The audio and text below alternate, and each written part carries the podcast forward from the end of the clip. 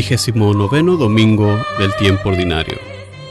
Lecturas y reflexión.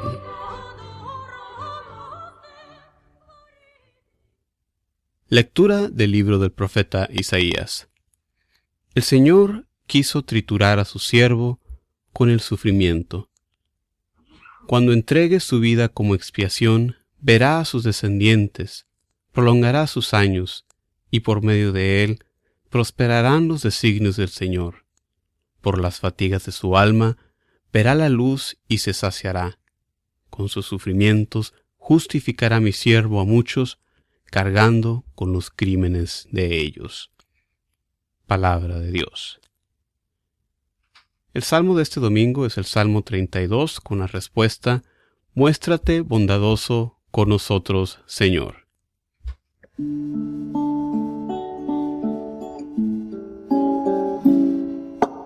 Muéstrate bondadoso con nosotros, Señor.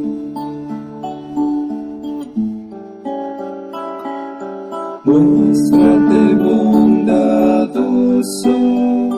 con nosotros, Señor. Sincera es la palabra del Señor todas sus acciones son leales.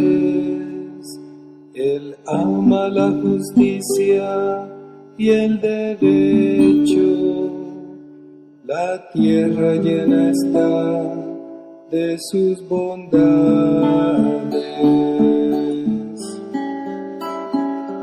Muéstrate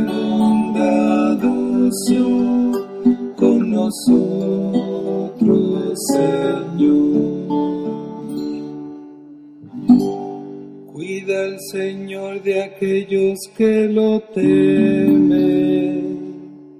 y en su bondad confía. Los salva de la muerte y en épocas de hambre les da vida. Muéstrate bondadoso con nosotros, Señor.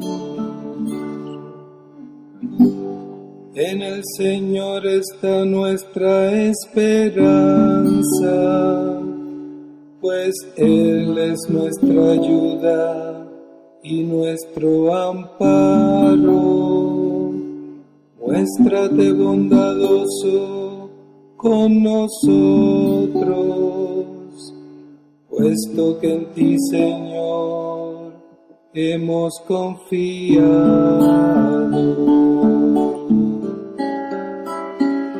Muéstrate bondadoso con nosotros, Señor. Muéstrate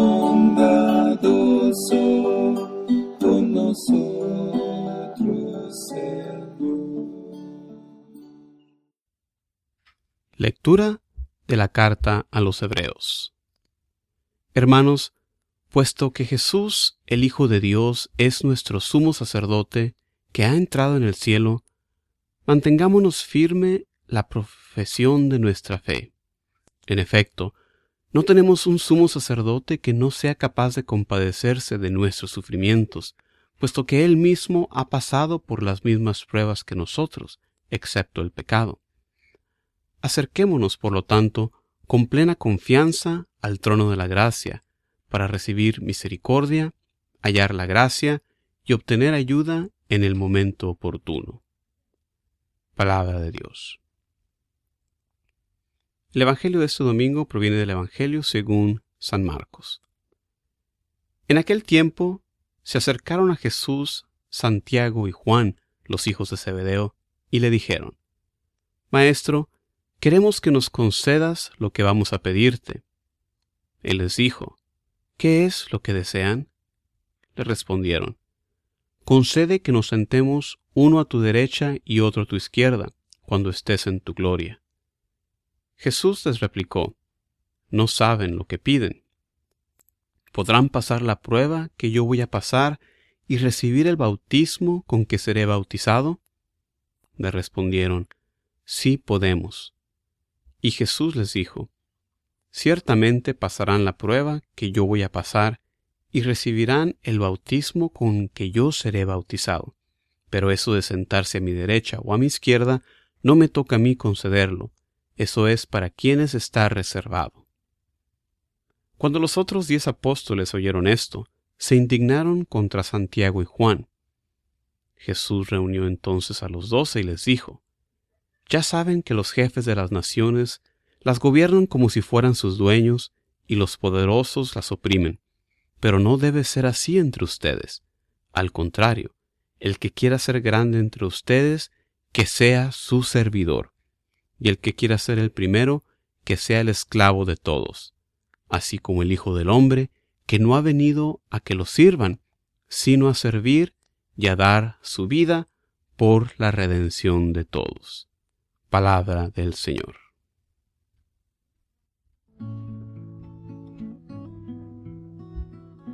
Reflexión.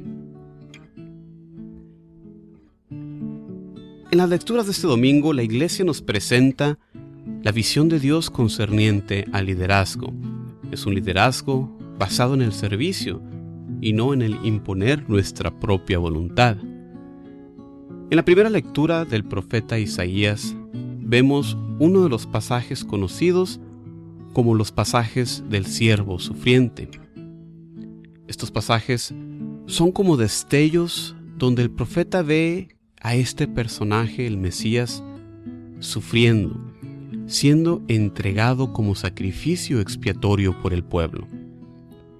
Jesucristo con su muerte cumple esta visión, ya que en la cruz y por obediencia al Padre se entrega como ofrenda para el perdón de nuestros pecados.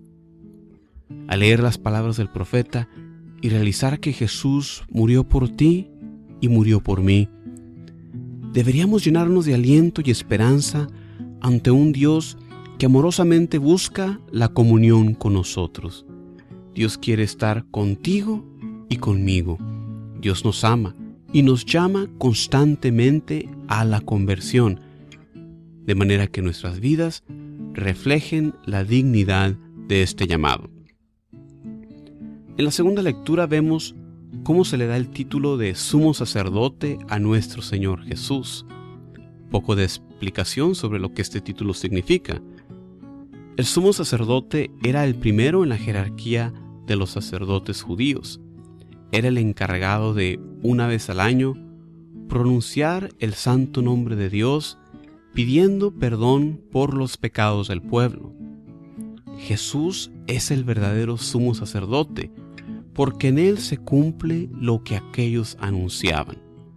Con el sacrificio de pasión y muerte eh, de Jesús, en su ascensión cuando es elevado al cielo, donde eternamente ofrece su ofrenda de su muerte, es ahí donde ejercita su sacerdocio, siempre intercediendo por todos los hombres, como nos enseña el Catecismo de la Iglesia Católica en el número 662.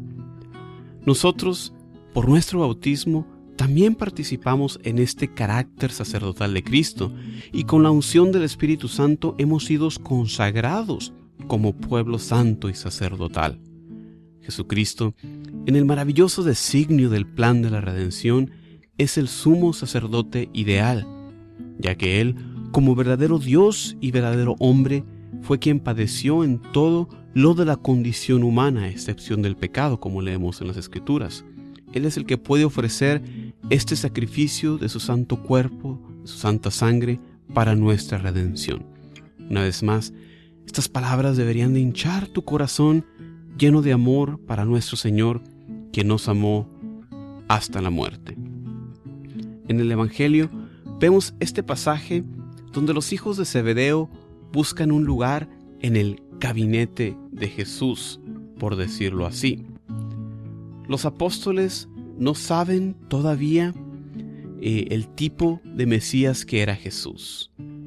Viéndolo con los ojos del mundo, ellos esperaban un Mesías triunfante, un Mesías que los liberaría del yugo rumano. No habían tomado las palabras del profeta Isaías a pecho, pero tampoco podemos ser muy duros con ellos. Nosotros tenemos el beneficio de la revelación plena de lo que los profetas querían comunicarnos. Sin esta revelación sería imposible predecir esta locura divina donde Dios se manifiesta entre nosotros de manera pobre, de manera humilde, de manera débil. Y de esto tenemos que aprender nosotros. El liderazgo cristiano es un liderazgo enraizado en el servicio. El cristiano debe de beber la amarga copa del sufrimiento y la persecución. Como Jesucristo, debemos buscar más bien el servir antes de ser servidos. Hermanos y hermanas que escuchas este mensaje, esta semana vamos a empaparnos de la palabra de Dios para que se vuelva palabra viva en nuestro corazón y se vuelva así guía segura de nuestras vidas. Que así sea. Como siempre, eh, les invito a escuchar eh, esta reflexión, les invito también a visitar el sitio de internet JC Moreno para más recursos para la evangelización. Como siempre, se despide de ustedes su amigo Juan Carlos Moreno. No dejen de visitar jcmoreno.net para estos recursos y compártanlo con las demás personas. Muchísimas gracias y que Dios los continúe bendiciendo siempre en sus vidas.